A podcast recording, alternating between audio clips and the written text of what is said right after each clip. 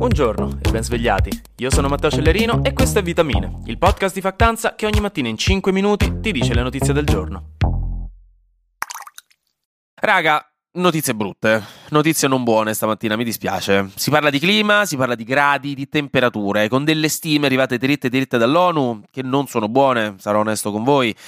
Ci sono state notizie peggiori in vita vostra? Eh, sì, quella volta che quel vostro amico che avevate abbracciato il giorno prima vi disse che era positivo al Covid, esattamente due giorni prima della vostra festa di laurea.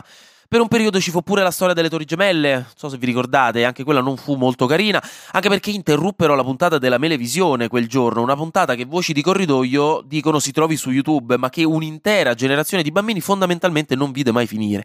Però, insomma, eh, anche questa qui di oggi non è una notizia carina, quindi per sdrammatizzare e non spaventarvi mentre faccio il messaggero di sventura farò la puntata con indosso un naso rosso da clown, se se lo vedete. Uh, popi popi. Secondo la World Meteorological Organization delle Nazioni Unite è molto molto probabile che nei prossimi 5 anni la temperatura si alzerà di 1,5 gradi e oltre, precisamente con una probabilità del 66%. Però vi do un contesto. Per quelli di voi che ancora non lo sapevano, e mi duole il cuore a darvi queste informazioni perché vivevate così tanto in pace, vi invidio, la soglia dell'1,5 gradi di aumento delle temperature era stata posta dagli accordi di Parigi nel 2015 come soglia simbolica, oltre alla quale impegnarsi a non arrivare, cercando globalmente di limitare l'inquinamento, insomma a livello no, dei governi mondiali, per evitare catastrofi catastrofi climatiche sempre peggiori man mano che la temperatura media aumenta. Come soglia è un numero prevalentemente simbolico, politico, messo lì come monito, ma comunque l'IPCC, che è il panel di scienziati che studia il cambiamento climatico più importante al mondo, ci ha fatto sapere che anche dei decimi di grado più alti di un aumento di temperature di 1,5 gradi porterebbe a catastrofi climatiche esponenzialmente maggiori. Quindi ecco, era nell'interesse di tutti, letteralmente, cercare di starci dentro. Ormai in realtà è da un paio d'anni che gli esperti hanno gettato la spugna su questa soglia dell'1,5 gradi è l'amara verità, anche se chiaramente la speranza e l'azione climatica devono essere le ultime a morire. Però dal 2015 la World Meteorological Association studia ogni anno le probabilità che nei successivi 5 anni le temperature medie annuali, ribadisco annuali, possano aumentare di 1,5 gradi. Nel 2015 questa probabilità era dello 0%, adesso è del 66%, quindi è probabile che entro il 2027 avremo questo aumento. Ora però badate bene, nessuno si aspetta che in 5 anni le temperature salgano così tanto e ci restino, quindi non sarà un aumento generalizzato costante. Ci si aspettano i 5 anni più caldi mai registrati. Questo specialmente a causa dell'arrivo di El Niño, che è appunto diciamo, questo grande fenomeno climatico atmosferico che arriva ciclicamente, che fa alzare le temperature. Ve ne ho parlato un paio di settimane fa, che alzerà appunto i gradi. Perché comunque l'ONU ritiene che si potrà parlare di limite di 1,5 gradi effettivamente superato quando queste temperature medie dureranno per 20 anni di fila. E per ora non ci si aspetta che questo succeda, ci si aspetta che comunque si faccia un po' su e giù, non, non ci si aspetta 20 anni di fila tutti così caldi. Per questo dicevo, non è come sembra proprio mentre mi beccate alle tre di notte con l'avambraccio fino al gomito immerso nella scatola delle gocciole in cucina. Però è comunque una notizia brutta perché sempre loro ci dicono che in futuro oltrepasseremo questo limite sempre più spesso, mentre i governi mondiali ancora non riescono a intraprendere un'azione decisa per limitare le emissioni. Stemperiamo un po', che dite? Vediamo che succede nel mondo del costume, della socialità, di cosa ci si racconta nei salotti bene della Roma borghese di Sorrentino. Il Manchester City ha battuto 4-0 il Real Madrid, ai noi, terribile notizia. Quindi sarà l'altra finalista in Champions League contro l'Inter, finale che si terrà a Istanbul il 10 giugno. Poi Harry e Meghan sembra che abbiano rischiato di fare il botto, come si dice in gergo giornalistico, per colpa dei paparazzi, perché a New York, negli Stati Uniti, per scappare dai paparazzi dopo un evento, si sarebbero messi in un taxi e per due ore ci sarebbe stato un inseguimento che sarebbe stato, a detta dei loro portavoce, molto pericoloso e quasi mortale. Praticamente da signora che sul marciapiede grida pirati della strada, proprio mentre gli passano davanti in un cartone animato su Nickelodeon di metà anni 2000. Però invece quest'ultima notizia è la più ragguardevole perché il governatore del Montana, non la carne in scatola ma lo Stato americano, è diventato il primo a bandire per legge TikTok dal paese, il che è una notizia grossa e segue mesi e mesi di polemiche statunitensi contro l'app cinese per le accuse di rappresentare un rischio per la privacy, senza contare tutte le varie problematiche di salute mentale per giovani e adolescenti riscontrate usando l'app.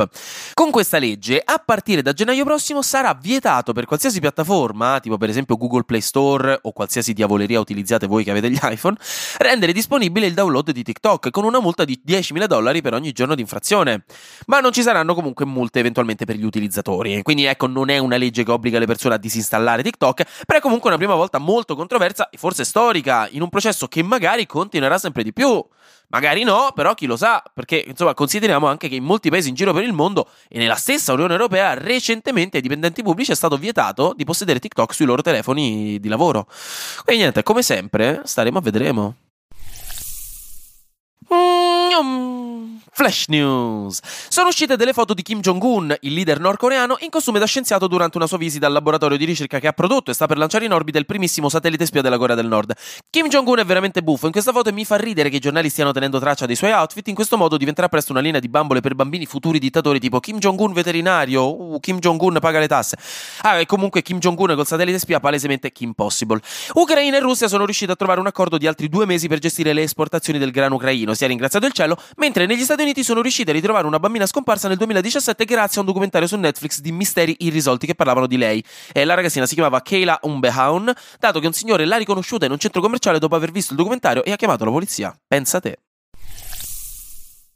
Finisco ai noi con altre brutte notizie, però oggi va così, raga, eh, abbiate pazienza, ho messo pure il naso da clown, più di questo non posso fare.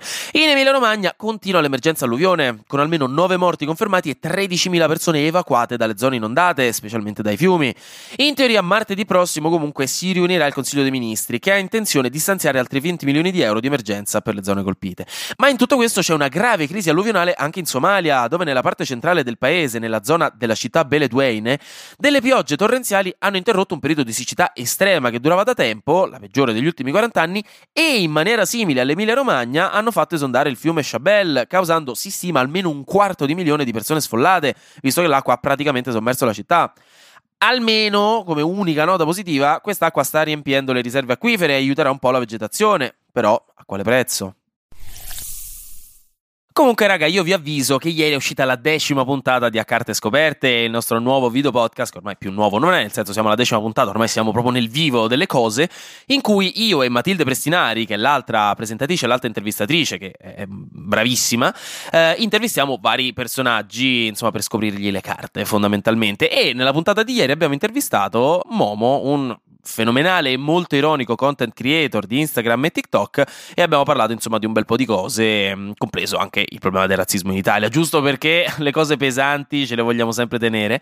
E quindi niente, se volete andarlo a vedere vi metto il link in caption, lo trovate sia su YouTube che su Spotify. E per il resto, anche oggi grazie per aver ascoltato Vitamine. Noi ci sentiamo domani perché sarà successo di sicuro qualcosa di nuovo e io avrò ancora qualcos'altro da dirvi. Buona giornata e buon giovedì.